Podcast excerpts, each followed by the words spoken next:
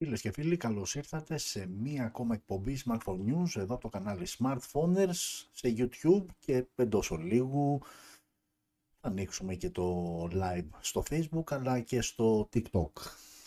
Οπότε πάμε σιγά σιγά να ξεκινήσουμε.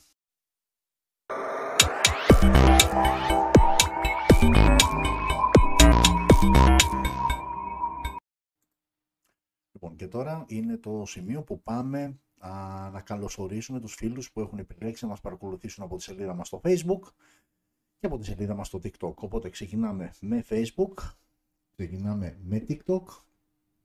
Οπότε λοιπόν, γεια και χαρά σε όλους.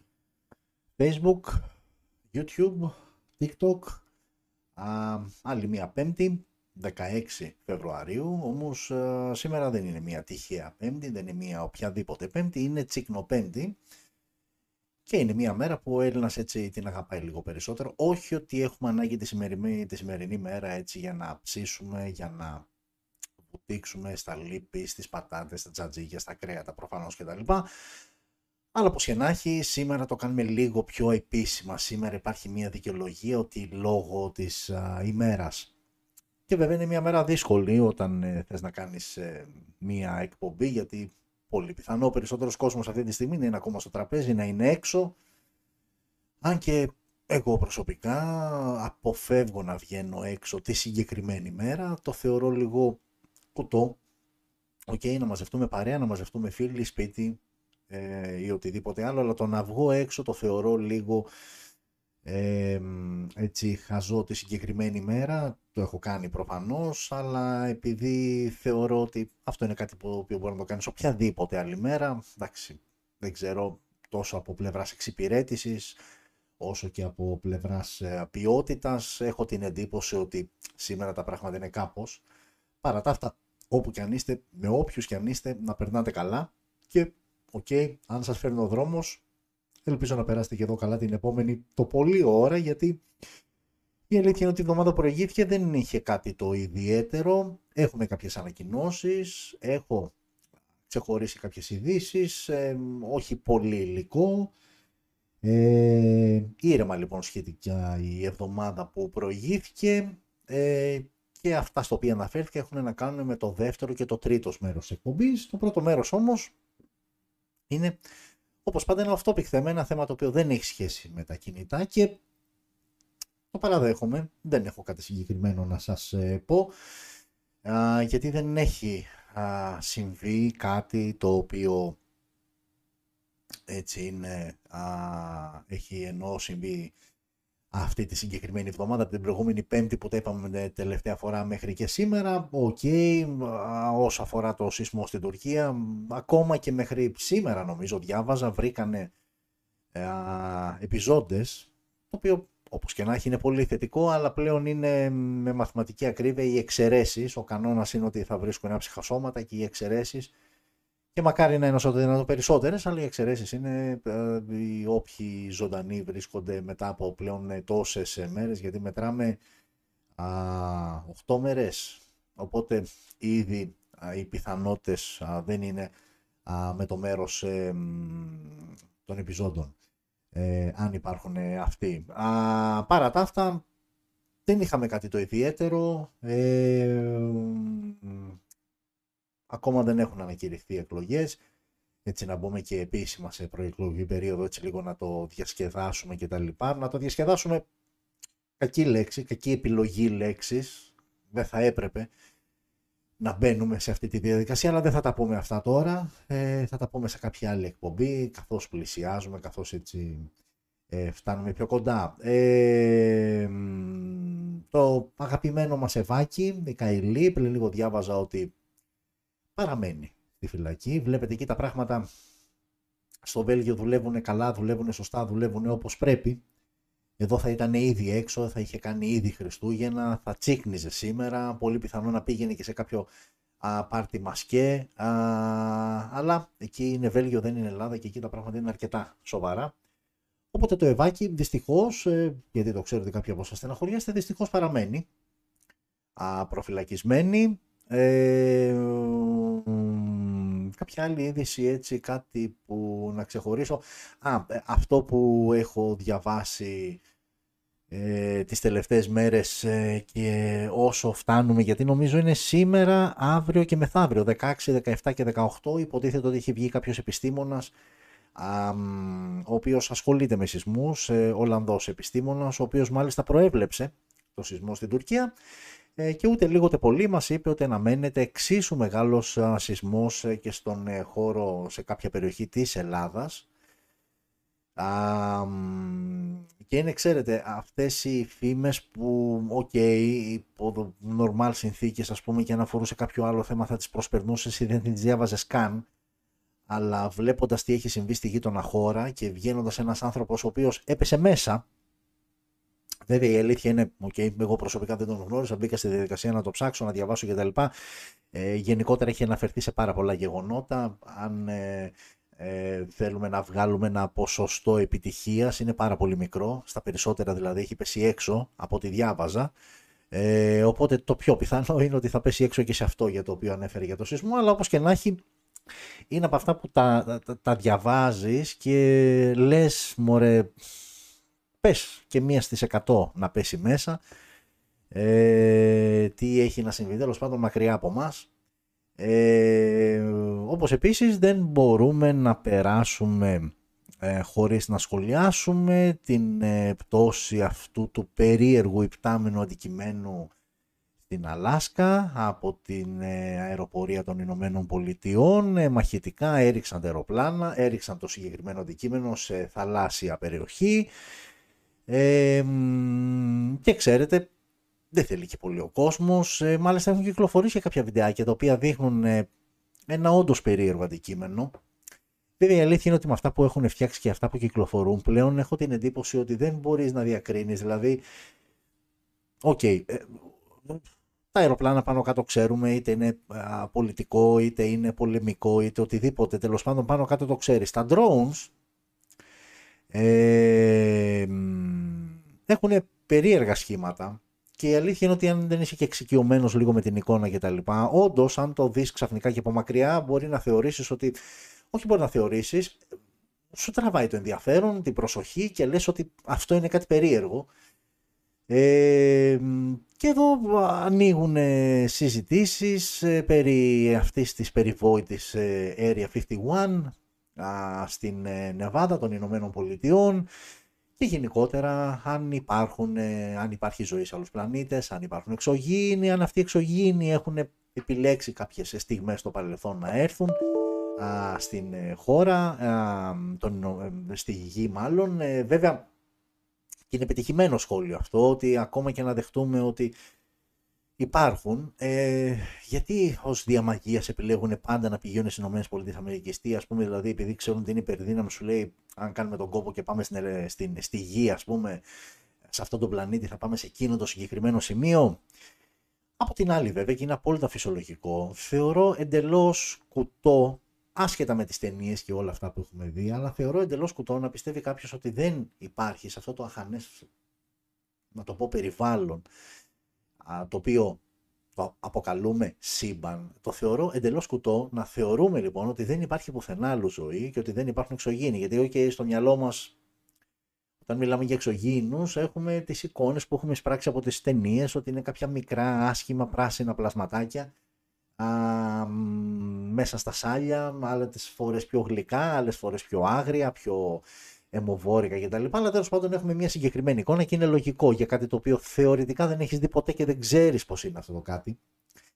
Ε, και η αλήθεια είναι ότι όντως δεν μπορείς να ξέρεις πώς είναι, αλλά θεωρώ ότι είναι το πιο πιθανό σενάριο ότι ναι, είναι πολύ πιθανό να υπάρχει ζωή και σε κάποιον άλλον πλανήτη από αυτά τα δισεκατομμύρια, τρισεκατομμύρια πλανητών που υπάρχουν εκεί έξω, σύμπαν, γαλαξίας, ε, κάποιες έννοιες οι οποίες αν μπεις στη διαδικασία να σκεφτείς πού είσαι, πού ανήκεις και τι περικλεί όλο αυτό, σε πιάνει μια απόγνωση, σε πιάνει έτσι μια α, χαοτική, ε, αποκτά μια χαοτική διάσταση. Δηλαδή, οκ, αν ξεφύγουμε λίγο από την καθημερινότητά μας και το δούμε λίγο έτσι πιο γενικά και πεις ρε γαμώτο, είμαστε άνθρωποι που ζούμε στον πλανήτη Γη που ανήκει σε αυτό το σύμπαν, σε αυτό τον γαλαξία και πόσοι αντίστοιχοι γαλαξίες υπάρχουν και όλο αυτό το πράγμα πώς υπάρχει δηλαδή. Και άντε και να μπεις στη διαδικασία να δεχτείς ότι απλά υπάρχει και να μην το ψάξεις παραπάνω, ίσως γιατί οι γνώσεις, οι ανθρώπινες γνώσεις δεν φτάνουν σε τέτοιο επίπεδο ώστε να καταλάβεις γιατί και πώς υπάρχει αυτό. Μέσα σε όλους αυτούς τους πλανήτες το πιο πιθανό, το πιο πιθανό είναι ότι υπάρχει ζωή. Ε, και είναι πολύ πιθανό να υπάρχει ζωή η οποία είναι μεταγενέστερη, ή μπορεί να υπάρχει και ζωή η οποία είναι και προγενέστερη και μπορεί να είναι πιο εξελιγμένη και μπορεί δεν ξέρω εγώ τι κτλ. Είναι από αυτές τις συζητήσεις που έτσι βοηθάει και συγκεκριμένη μέρα, έχεις πιει τα κρασάκια σου ή τέλος πάντων ότι αλκοολούχο που το έχεις επιλέξει να πιείς, και υπάρχει έτσι και μία αλφα διάθεση και θες έτσι λίγο να το φιλοσοφήσεις και να ξεφύγεις λίγο από τις καθημερινές συζητήσεις που καταντάν και βαρετές και καταλήγουμε πάντα στα ίδια και στα ίδια γιατί, οκ, ναι, αν με βάλεις να διαλέξω, ναι, δεν θα θέλω να διασυζητήσω ας πούμε ούτε για τον κορονοϊό και τα εμβόλια, ούτε για το καλάθι των οικοκυριού, ναι, δεν θέλω να συζητήσω για αυτά τα πράγματα, με έχουν κουράσει και δεν έχω και τι να πω πραγματικά ή δεν έχω τι να μάθω ε, για αυτά τα πράγματα πλέον. Ναι, ας μιλήσω για το διάστημα, ας μιλήσω για ε, πράσινα ανθρωπάκια και ας μιλήσω για τέτοια θέματα τα οποία τέλος πάντων είναι και λίγο καμιά φορά η άγνοια σου δίνει αυτή την, ε, πώς να το πω, την ψευδέστηση της χαράς ότι κάθεσαι σε ένα τραπέζι που πρακτικά υπάρχει άγνοια από όλους, έτσι. Ε, και όμως ε, κάποιος που θα σε ακούσει απ' έξω σου λέει: Πω, πω, κοίτα να δεις πόσα πράγματα ξέρουν και έχουν διαβάσει, που μπορεί να δεν έχει καμία, καμία σχέση και καμία επαφή αλλά ο τρόπος με τον οποίο το συζητάς όμως, ακόμα και η πληροφορία που από κάπου έχεις μάθει και την μοιράζεσαι με τους φίλους και τέλος πάντων με τους όποιους βρίσκεσαι στο ίδιο τραπέζι, δείχνει έτσι μια πυθόμια ότι ξέρεις εγώ το έχω ψάξει, έχω διαβάσει, έχω ψάξει, έχω κάνει έρευνα στο ίντερνετ, έχω α, διαβάσει βιβλία, έχω δει ντοκιμαντέρ και έχω καταλήξει σε ένα, δύο, τρία. Και όλα αυτά το μεταξύ είναι αέρας, έτσι. Δηλαδή ακόμα και καλά καλά και αυτοί που τα γράφουν, νομίζω ότι δεν έχουν καμία απολύτως ε, ε, ουσιαστική ιδέα και γνώση πάνω στο θέμα. Τέλος πάντων όμως πιασάρικο είναι ε, και σε αυτό να το συνδυάσω αυτό το γεγονός τώρα που με το περίεργο αντικείμενο, επτάμενο αντικείμενο το οποίο έριξαν οι Αμερικάνοι στην, ε, α, στην Αλάσκα να επιστρέψω λίγο στο θέμα του σεισμού έχει ακουστεί πολύ έντονα ότι ο σεισμός δεν ήταν σεισμός ε, και ότι προκλήθηκε ε, μέσα από αυτό το, να το πω εργαλείο, θα το πω απλοϊκά εργαλείο, το λεγόμενο HARP, το οποίο, με το οποίο θεωρητικά ε, όποιος το έχει στην κατοχή του μπορεί να επηρεάσει π.χ. τον καιρό και να προκαλέσει βροχή κτλ. Ε, με κάποια ηλεκτρομαγνητικά κύματα κτλ δεν τα ξέρω κι εγώ καλά, μην νομίζετε, δεν, ε, ό,τι διαβάζω και ότι πέφτει στην αντίληψή μου για το συγκεκριμένο θέμα και τέλος πάντων υπόθηκε ότι από διάφορες κάμερες που, φάνη, που ήταν στημένες σε διάφορα σπίτια, μαγαζιά και κατέγραψαν τη στιγμή του σεισμού, αν ήταν σεισμός, ε, φάνηκαν κάποιες εκρήξεις ε, πριν αρχίσει το ταρακούνημα κτλ. Ε, και είναι αυτό που κλασικά κάποιοι θα έρθουν και θα πούνε θεωρίες ε, συνωμοσίας ε, και όλα αυτά. Ε, και οκ,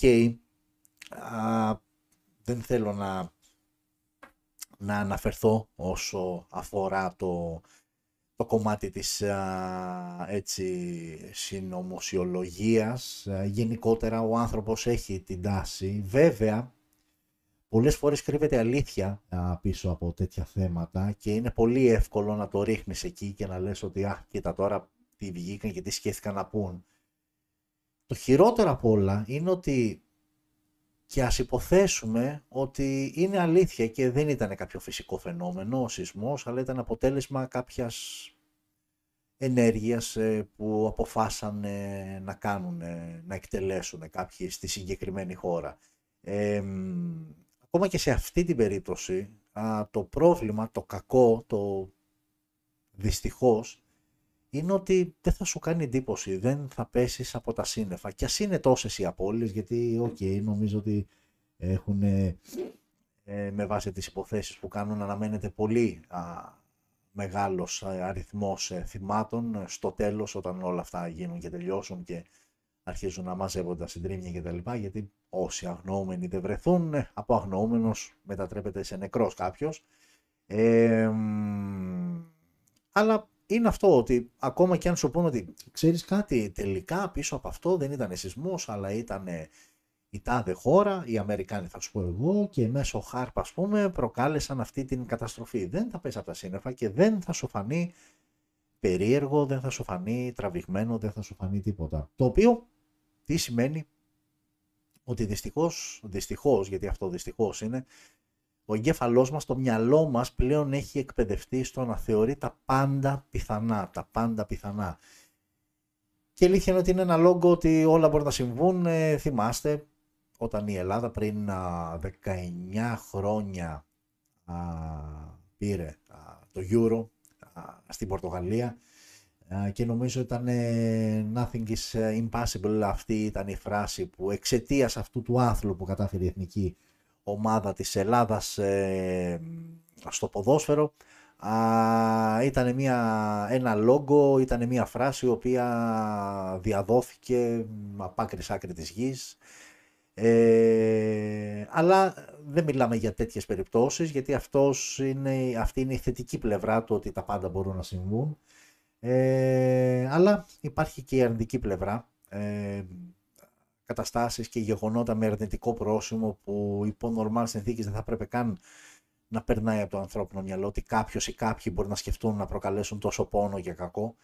Γιατί μην ξεχνάτε ότι κάτι αντίστοιχο όσον αφορά το μετά ήταν και με τους δίδυμους πύργους στην Αμερική όπου και εκεί είχαν βγει και είχαν πει ότι ξέρεις κάτι όλο αυτό ήταν στημένο και οι ίδιοι Αμερικάνοι ήταν αυτοί οι οποίοι α, τοποθέτησαν ε, βόμβες α, στους δίδυμους πύργους και έκαναν να φανεί όλο αυτό ότι ήταν αεροπεριτές ας πούμε και είχαν καταλάβει τα αεροπλάνα και τα ρίξανε πάνω στους δίδυμους πύργους. Τέλος πάντων φαντάζομαι έχετε δει και βιντεάκια και ολόκληρες εκπομπές και ντοκιμαντέρ γύρω από το συγκεκριμένο θέμα. Γενικότερα σε, σε μεγάλου είδους καταστροφές, σε τέτοιου μεγάλου βαθμού καταστροφές, υπάρχουν και αυτές οι απόψεις.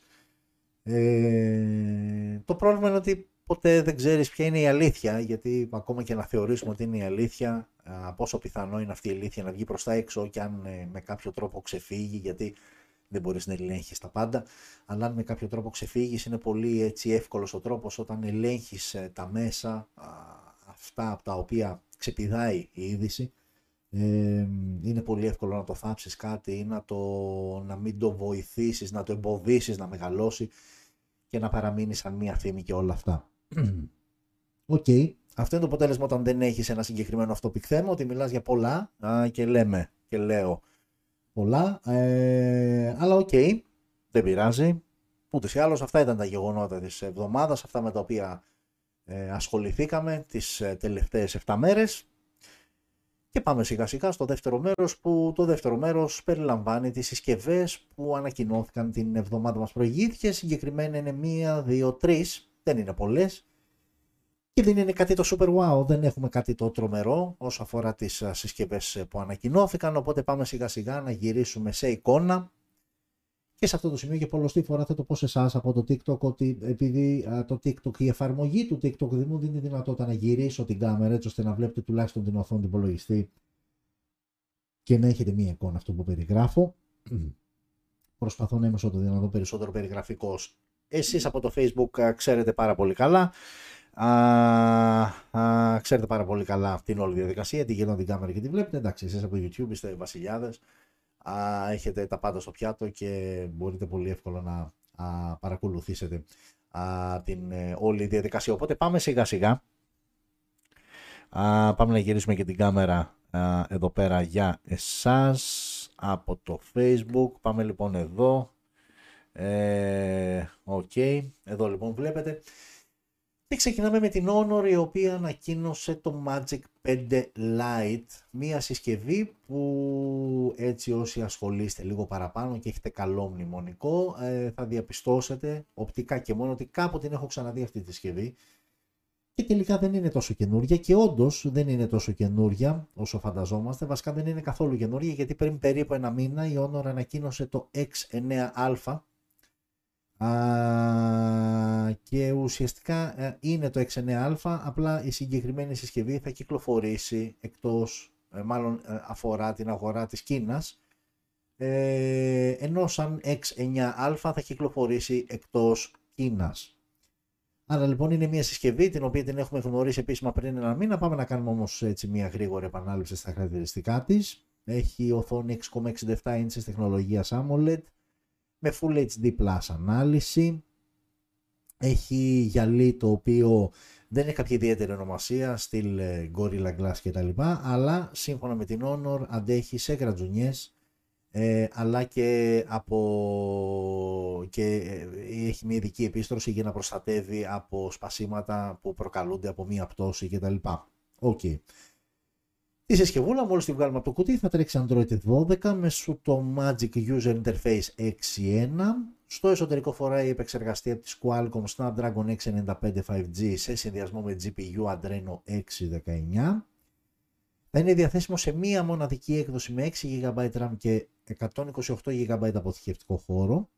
Και πάμε τώρα σε αισθητήρες που είναι μέσα σε αυτό το κυκλάκι, δεν φαίνονται, αλλά είναι τρεις. Στο σύνολο έχουμε τον βασικό αισθητήρα που είναι 64 MP wide με face detection autofocus. Έχουμε έναν δεύτερο αισθητήρα 5 MP ultra wide και έναν τρίτο αισθητήρα στα 2 MP για τις μακρολήψεις. Έχουμε LED flash στο κάτω μέρος όπως φαίνεται, υποστήριξη HDR και πανόραμα, ενώ το μέγιστης ανάλυσης βίντεο που μπορούμε να τραβήξουμε με την κάμερα του Magic 5 Lite είναι στα 1080p α, στα 30 frames per second. Μπροστά, selfie κάμερα στα 16 MP, wide ο φακός και εδώ το βίντεο 1080p στα 30 frames per second. Έχουμε μόνο ηχείο, δεν έχουμε θύρα για ακουστικά, έχουμε NFC, έχουμε θύρα περίθρων, έχουμε Type-C θύρα στο κάτω μέρος, ο σαρωτής δαχτυλικών αποτυπωμάτων βρίσκεται under display τεχνολογίας optical και έχουμε και μια μπαταρία χωρητικότητας 5100 mAh με γρήγορη φόρτιση στα 40W. Και OK, okay, είναι ένα συμπαθητικό σύνολο, ε, χωρίς έτσι κάτι το super wow, κάτι έτσι που να σου μείνει κτλ. Και τιμή το στα 370 ευρώ δεν λέω από γιατί είναι μία μοναδική έκδοση στα 6 128 δεν θα υπάρξει άλλη έκδοση άρα αυτή είναι η τιμή με το όποιο καπέλο φάει όταν έρθει στην Ευρώπη και στην Ελλάδα και ξέρετε τα γνωστά. OK, okay, ξαναλέω και πάλι δεν είναι κάτι το ιδιαίτερο και αν θέλετε την προσωπική μου άποψη τσιμπημένη τιμή 370 ευρώ για τη συγκεκριμένη συσκευή. OK, okay, από πλευράς design τα έχουμε πει Συνήθως προσπαθώ να αποφεύγω γιατί είναι λίγο υποκειμενικό το θέμα. Αλλά OK, okay, συμπαθητική συσκευή με την ε, κουρμπαριστή οθόνη δεξιά και αριστερά, μικρά bezel πάνω και κάτω, OK, okay, εντάξει, δεν βλέπω κάτι να με χαλάει από, εξωτερικής, ε, εμφα... από πλευράς εξωτερικής εμφάνισης, αλλά μέχρι εκεί δεν έχει κάτι το ιδιαίτερο και νομίζω ότι 370 ευρώ είναι αρκετά, δηλαδή το αρκετά θα το πω ε, σκεπτόμενος συσκευές που πάνω κάτω παίζουν σε αυτά τα λεφτά και σαφώς και με λιγότερα χρήματα υπάρχουν καλύτερες επιλογές. Παρά τα αυτά λοιπόν αυτό είναι το Honor Magic 5 Lite το οποίο ξαναλέω και πάλι είναι ίδιο ακριβώς με το Honor X9α το οποίο ανακοινώθηκε πριν ένα μήνα και κάμποσες μέρες. Απλά είναι η συσκευή που αλλάζει όνομα γιατί μία αφορά την αγορά της Κίνας και η άλλη αφορά την, ε, την International έκδοση αυτή δηλαδή που θα φύγει εκτός συνόρων Κίνας και θα πάει και σε άλλες αγορές, μεταξύ των άλλων και η Ευρώπη. OK, okay, αυτά από την Honor και πάμε στην ε, αγαπημένη Vivo, η οποία αγαπημένη Vivo ανακοίνωσε αυτό που βλέπετε στην οθόνη σας, είναι από το sub-brand iQOO και είναι το νέο 7, ε, μια συσκευή που αυτή όντως ανακοινώθηκε σήμερα συγκεκριμένα. Ε, έρχεται στη συνέχεια της 7C που είδαμε πριν ε, κάτι λιγότερο από μήνα. Είναι λοιπόν μια συσκευή η οποία εκτός από το τζάμι που έχει μπροστά κατά τα άλλα είναι πλαστική κατασκευή. Οθόνη 6,78 inches τεχνολογίας AMOLED με υποστήριξη HDR10+, με refresh rate στα 120 Hz, με Full HD Plus ανάλυση και λειτουργία Always On Display Out of the box η συσκευή τρέχει Android 13 μέσω του FunTouch 13, Dimensity 8200 στο εσωτερικό, άρα μιλάμε για mid-range, ξεκάθαρα mid-range, δυνατό mid-range κινητό. 828 και 12256, δύο διαθέσιμες εκδόσεις για το νέο 7. Πάμε στους αισθητήρες στο πίσω μέρος που είναι τρεις, βλέπετε είναι δύο πάνω στο στρογγυλό αυτό έτσι που έχει στο πίσω μέρος και λίγο πιο κάτω ξεχωριστά έχει και έναν τρίτο αισθητήρα που έτσι σε ξεγελάει, ε, παραπέμπει έτσι επειδή είναι σε τετραγωνάκι, σε τελεφώτο φακό, αλλά δεν είναι τελεφώτο φακός. Έχουμε τον βασικό που είναι στα 64 MP wide με face detection το focus και οπτική σταθεροποίηση. Και οι άλλοι δύο αισθητήρες λοιπόν α, είναι από 2 MP ο καθής. Ε, ο ένας είναι για τις ε, μακρολήψεις, τις πολύ κοντινές δηλαδή λήψεις που θέλουμε να πάρουμε και ο άλλος είναι για την αποτύπωση βάθους αυτό που ουσιαστικά λέμε το μποκέ ε, όταν θέλεις ε, να τραβήξεις ένα αντικείμενο ή ένα πρόσωπο και να θολώσεις ε, το background της φωτογραφίας. Και εδώ LED flash υποστήριξη HDR πανόραμα. Εδώ όμως το βίντεο που μπορεί να τραβήξεις είναι μέγιστη ανάλυση 4K στα 30 frames per second.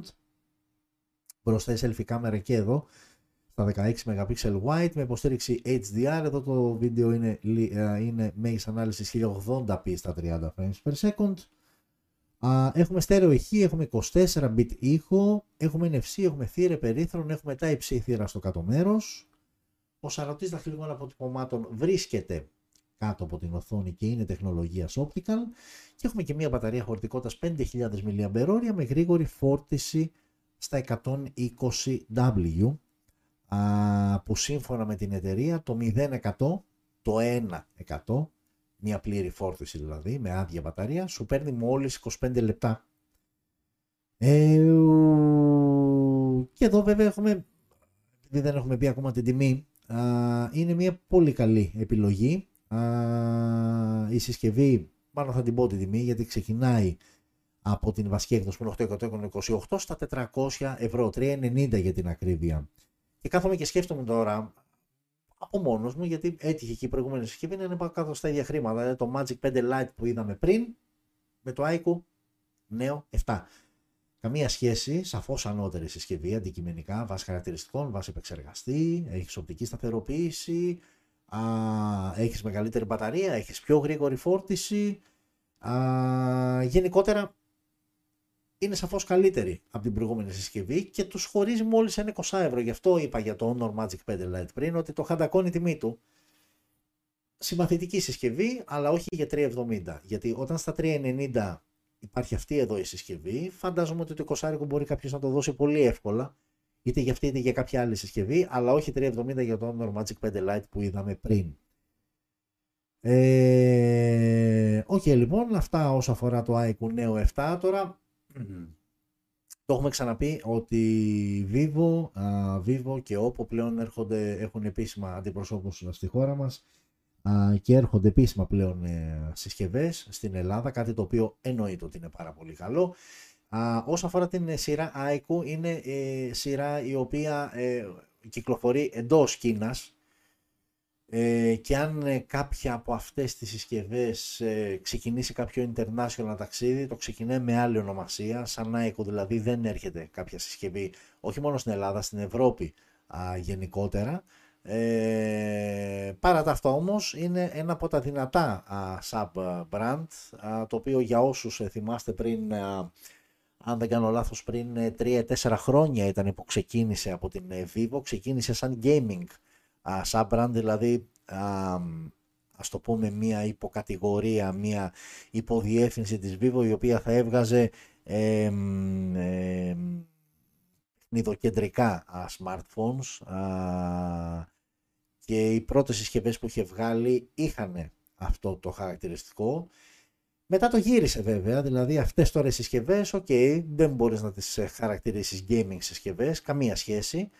Ε, παρά τα αυτά όμως, η iQOO είναι ένα sub-brand το οποίο κυκλοφορεί εντός Κίνας, αλλά α, πάντα σχολιάζουμε τις συσκευές που ανακοινούνται, γιατί πολύ απλά είναι συσκευές που μπορεί να αλλάξουν όνομα και να έρθουν στην ε, χώρα μας. Και εντάξει, για να μην μιλάω συγκεκριμένα στην Ελλάδα, να έρθουν στην ε, ευρωπαϊκή αγορά. Και θα κλείσουμε και πάλι με Vivo, δεν φεύγουμε από Vivo και πάμε εδώ στο Y100 Ε, και εδώ τα πράγματα είναι ελαφρώς πιο έτσι υποδεέστερα. Α, μιλάμε για α, το Y100 το οποίο ανακοινώθηκε και αυτό σήμερα. Διαθέτει πιστοποίηση IP54 για σκόνη και νερό και παρένθεση όταν λέμε νερό εννοούμε σταγόνες IP54. Ε, το πίσω μέρος το οποίο έχει αυτή έτσι την περίεργη ανάγλυφη έτσι υφή α, σύμφωνα με την ε, Vivo καθώς αντανακλά το φως πάνω της παίρνει διάφορες αποχρώσεις Εντάξει, δεν αλλάζει εντελώς χρώμα, αλλά είναι αυτό λίγο που παίζει, ας πούμε, αν το βάλεις κάτω από τον ήλιο ή κάτω από μία λάμπα, παίζει κάπως το χρώμα. Αυτές ήταν οι τρεις βασικές διαθέσιμες αποχρώσεις για το Vivo Y100 και αυτή είναι μια συσκευή που παίζει σε πολύ μεγάλο βαθμό να έρθει στη χώρα μας έτσι όπως τη βλέπετε και σαν Vivo Y100 AMOLED οθόνη στις 6,38 inches, μαζεμένη λοιπόν συσκευή, 6,38 inches AMOLED οθόνη με refresh rate στα 90 Hz και υποστήριξη HDR10+, και ανάλυση Full HD+. Android 13 και εδώ, out of the box, Dimensity 900 στο εσωτερικό. Το Y100 θα είναι διαθέσιμο σε μία μοναδική έκδοση 8 GB RAM με 128 GB αποθηκευτικός χώρος. Τρεις οι αισθητήρες στο πίσω μέρος, ο βασικός 64 MP wide με face detection το focus και οπτική σταθεροποίηση και άλλους δύο αισθητήρες από 2 MP και εδώ μάκρο και αποτύπωση βάθους. 4K στα 30 frames per second, η λήψη βίντεο. Στα 16 MP selfie κάμερα μπροστά wide και εδώ το βίντεο 1080p στα 30 frames per second. Έχουμε μόνο ηχείο, έχουμε θύρα για ακουστικά, έχουμε 24 bit ήχο, έχουμε τα υψί στο κάτω μέρος, ο σαρωτής δαχτυλικών αποτυπωμάτων κάτω από την οθόνη τεχνολογίας optical και έχουμε και μια μπαταρία χωρητικότητας 4.500 mAh στα 44W. Τιμή, δεν θα πω τιμή εκκίνησης γιατί ξαναλέω και πάλι θα βγει σε μία μοναδική έκδοση, 828, 350 ευρώ. Δηλαδή πιο φθηνό και από το Honor Magic 5 Lite που είδαμε στην αρχή. Θα μου πεις κόλλησες, ρε φίλε με αυτό. Κόλλησε γιατί μου έκανε κάπως η τιμή και να που ήρθαν στο καπάκι δύο συσκευές, μία ελαφρώς πιο ακριβή, μία ελαφρώς πιο φθηνή, που όλες μαζί όμως είναι καλύτερες από το Magic 5 Lite. OK. Okay. Ε, τιμή την είπα, 350 είπαμε. Ε, μαζεμένη συσκευή 6,38 για όσους δεν καίγεστε για μεγάλες οθονάρες και τα λοιπά έτσι θέλετε κάτι πιο pocket πιο μαζεμένο με AMOLED όμως ε, AMOLED τεχνολογίας με Full HD Plus ανάλυση Dimensity 900 με βασικό αισθητήρα που διαθέτει οπτική σταθεροποίηση 24 bit ήχος, 44W γρήγορη φόρτιση, ok, νούμερο το οποίο δεν εντυπωσιάζει πλέον εκεί που έχουμε φτάσει. Αλλά είναι μια αξιοπρεπέστατη α, τεχνολογία γρήγορης φόρτισης α, και είναι μια αξιόλογη συσκευή. Και ξαναλέω και πάλι και έχει τη σημασία του, το Vivo Y100 είναι από τις συσκευές που πολύ πιθανό, όπως τη βλέπετε, να κυκλοφορήσει και επίσημα στη χώρα μας, όπως να θυμίσω έχει έρθει το Y35 κτλ, που πούλησε αρκετά α, για πρώτη χρονιά ως όντας επίσημα στην χώρα μας. Ε, οπότε keep in mind είναι μια καλή επιλογή α, στα χρήματά της. Βέβαια, μένει βέβαια να δούμε όταν έρθει στη χώρα μας τι καπελάκι θα φάει γιατί είναι δεδομένο ότι οι τιμές αυτές που λέμε είναι τιμές Κίνας και όταν ε, ξεκινάνε και φεύγουν εκτός των συνόρων πολύ σπάνια έως σχεδόν ποτέ δεν θα δεις μια συσκευή να κοστίζει εκτός Κίνας λιγότερο από όσο κοστίζει στην Κίνα. Στη μαμά Κίνα. Ε, οπότε, OK, okay, όταν με το καλό έρθει στην Ελλάδα και δούμε την τιμή, α, το 400 το έχουμε στην τσέπη και εκεί βέβαια αλλάζει η όλη κουβέντα, αλλά όταν με το καλό έρθει η συσκευή και δούμε πόσο θα κοστολογηθεί για την ελληνική αγορά, θα ξαναλέμε για το πόσο αξίζει ή όχι. OK, okay, ε, αυτές ήταν οι συσκευές που ανακοινώθηκαν την εβδομάδα που προηγήθηκε. Που σας το είπα, δεν είχαμε κάτι το ιδιαίτερο, δεν είχαμε κάτι το τρομερό. Και πάμε και στο τελευταίο μέρος. Και εντάξει, λόγω της ημέρας δεν θέλω να κρατήσει και πολύ εκπομπή. Πολύ πιθανό κάποιοι αυτή τη στιγμή να είστε ακόμα στο τραπέζι, τώρα να έχετε ξεκινήσει κτλ. OK. Okay. οπότε πάμε λοιπόν καπάκι στις ειδήσει που έχω ξεχωρίσει α, για την εβδομάδα μας πέρασε. Η πρώτη έχει να κάνει με το Fine 10 2 Flip, το οποίο ανακοινώθηκε πλέον και επίσημας σε έτσι ένα mini event για την, ε, για το, για την έναρξη του international ταξιδιού του, κυκλοφορεί πλέον και εκτός Κίνας και πλέον έχουμε εκεί τις πρώτες επίσημες, ε, στην προηγούμενη εκπομπή είχαμε πει ότι θα είναι γύρω στο χιλιάρικο για Ευρώπη, τώρα έχουμε πλέον τις πρώτες επίσημες τιμές, α, καθώς η συσκευή πλέον είναι διαθέσιμη προς α, προπαραγγελία σε ευρωπαϊκές χώρες, α, όπως ε, για παράδειγμα, για να δω λίγο, το βλέπουμε στις περισσότερες των περιπτώσεων είναι διαθέσιμο σε μία έκδοση με 8 GB RAM και 256 GB αποθηκευτικό χώρο. Και η τιμή σε Γαλλία και σε Ισπανία σε διάφορα τεχνολογικά site είναι μεταξύ 1100 και 1200 ευρώ και εδώ έρχεται αυτό που είπα πριν για το καπέλο που μπαίνει. Τιμή, η συσκευή αυτή αυτή τη στιγμή στην Κίνα κοστίζει 810 ευρώ αν κάνεις με σημερινή ισοτιμία την, ε, α, την αλλαγή. 810 ευρώ και στην Ευρώπη έρχεται 1100 με 1200, μεγάλο το καπελάκι, κοντά 300 ευρώ. Ε... Και η αλήθεια είναι ότι δεν ξέρω κατά πόσο, γιατί μιλάμε για μια συσκευή που δεν είναι foldable, είναι στην κατηγορία flip ε,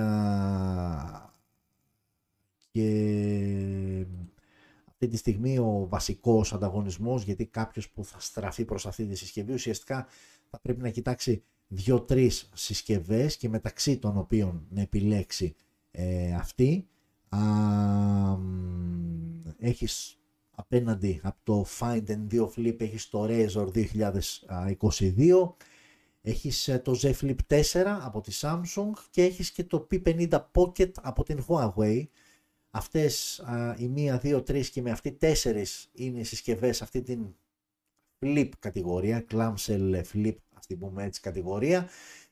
Τρεις-τέσσερις είναι οι ανταγωνιστές, ε, οπότε η τιμή ούτε κρύο, ούτε ζέστη, δεν είναι το πιο φθηνό, δεν είναι το πιο ακριβό, είναι κάπου στη μέση. Ε, είναι μια συσκευή πάντως ε, που έτσι για να θυμίσουμε βασικά χαρακτηριστικά ανοιχτή, να δούμε και καμιά άλλη φωτογραφία, ανοιχτή είναι στις 6,8 ίντσες, κλειστή οθόνη που βλέπετε απ' έξω είναι στις 4,32 ίντσες, 4300 mAh χωρητικότητα της μπαταρίας της με 44W γρήγορη φόρτιση. Ο Dimensity 9000 Plus στο εσωτερικό, ο επεξεργαστής της συσκευής. Θα είναι διαθέσιμη όσο αφορά τη RAM 8GB 12 και 16 και όσο αφορά το αποθηκευτικό χώρο 256 και 512 είναι αρκετές επιλογές. Απλά εδώ κριτάμε μικρό καλάθι γιατί συνήθως έρχεται μία συγκεκριμένη, δεν το πολύ δύο ε, εκδόσεις στην Ευρώπη Βασική, βασικός αισθητήρας στα 50 MP, ενώ ένας δεύτερος αισθητήρας είναι στα 8 MP ultra wide και έχουμε και μια 32 MP selfie κάμερα στο εσωτερικό. OK, okay, συμπαθητικά χαρακτηριστικά δεν έχει κάτι το τρομερό.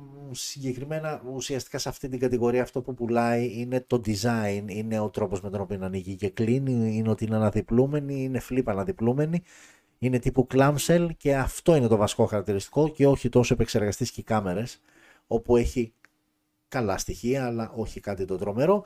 Τώρα στα τα 1100-1200 ευρώ θέμα γούστου είναι αυτό, γιατί αυτός που θα πάρει τη συγκεκριμένη συσκευή, αυτή που θα πάρει τη συγκεκριμένη συσκευή, α, νομίζω ότι περισσότερο θα, θα τον, θα την νιάξει το design και η ευχριστία, η ευχριστία στην καθημερινότητα, παρά το αν βγάζει πολύ καλές φωτογραφίες ή αν έχει την super wow α, οθόνη.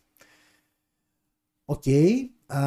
αυτά όσο αφορά το Oppo Find N2 Flip και άφησα για τελευταία μία είδηση, εδώ άλλη μία φωτογραφία α, που μας δείχνει το Flip και πάμε σε μία foldable συσκευή και συγκεκριμένα αυτό είναι το Z Fold 3 προηγούμενης γενιάς δηλαδή αυτή τη στιγμή τώρα που μιλάμε αυτό που κυκλοφορεί είναι το Z Fold 4 τα Z Fold 3 λοιπόν έχουν ε, αυξηθεί αρκετά οι χρήστες που ανέβαζαν φωτογραφία που μετά από ένα-ενάμιση χρόνο, α, μετά από ένα, συγγνώμη, μισή χρόνο δεν έχει ζωή ούτε ή άλλως το, το Z Fold 3, ξαφνικά η οθόνη στη μέση, εκεί που αναδιπλώνει, άρχισε να σπάει, να ραγίζει και τα αποτελέσματα είναι αυτά που βλέπουμε στις φωτογραφίες, αυτό ή αυτό.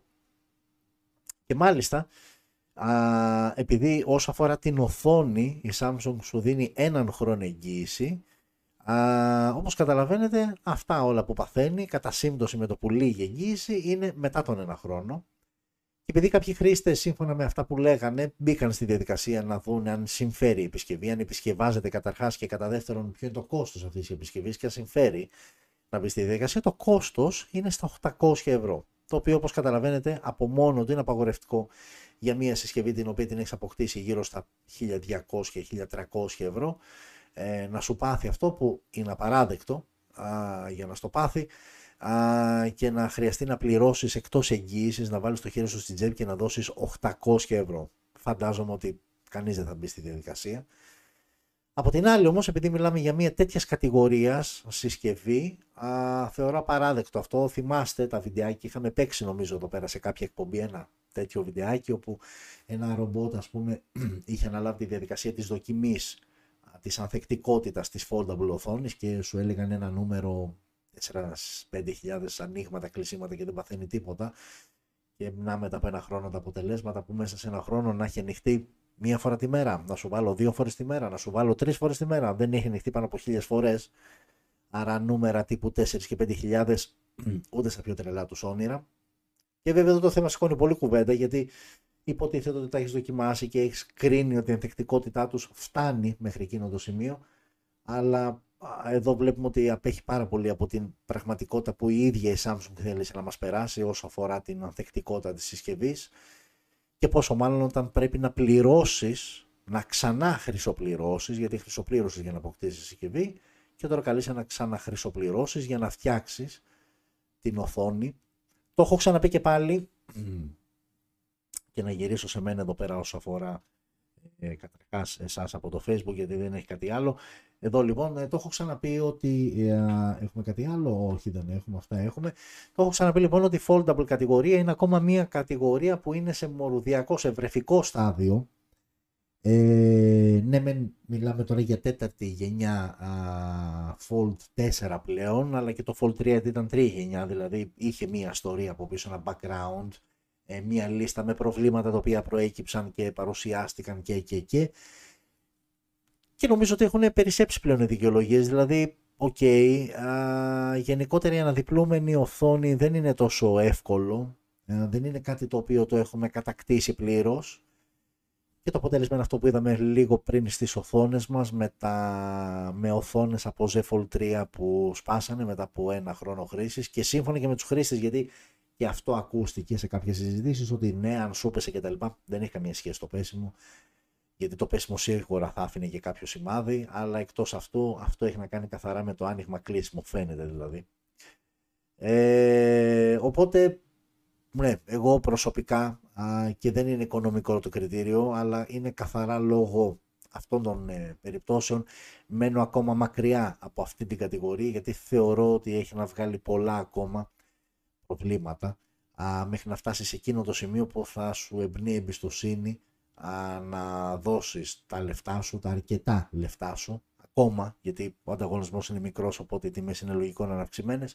Να δώσεις λοιπόν τα αρκετά λεφτά σου και να δαπανήσεις, να επενδύσεις σε μία συσκευή από τη συγκεκριμένη κατηγορία.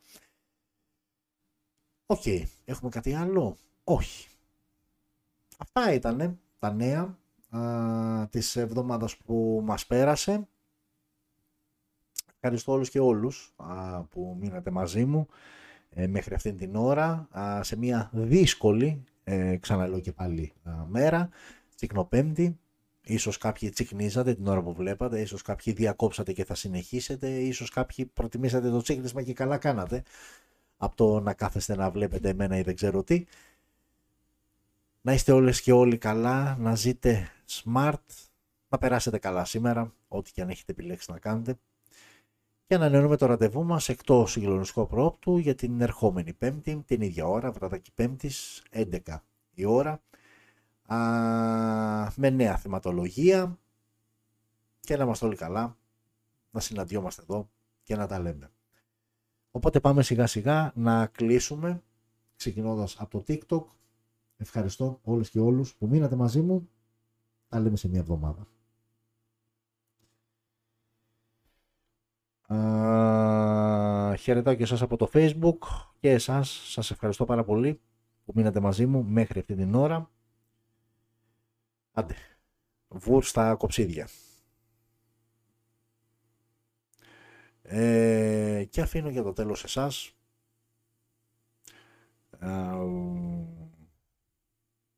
OK. Okay. Λοιπόν. Ωραία. Χαιρετήσαμε και το φίλο από το Facebook και ήρθε η ώρα να χαιρετήσω και εσάς αφού σας θυμίσω ότι το smartphone μπορείτε να το βρείτε παντού σε Twitter, σε Instagram, subscribe στο κανάλι μας, πατήστε το καμπανάκι να ενημερώνεστε για κάθε live, κάθε βίντεο που ανεβαίνει. Ανανεώνουμε το ραντεβού μας λοιπόν για την ερχόμενη πέμπτη. Αυτά. Φιλιά σε όλες και όλους.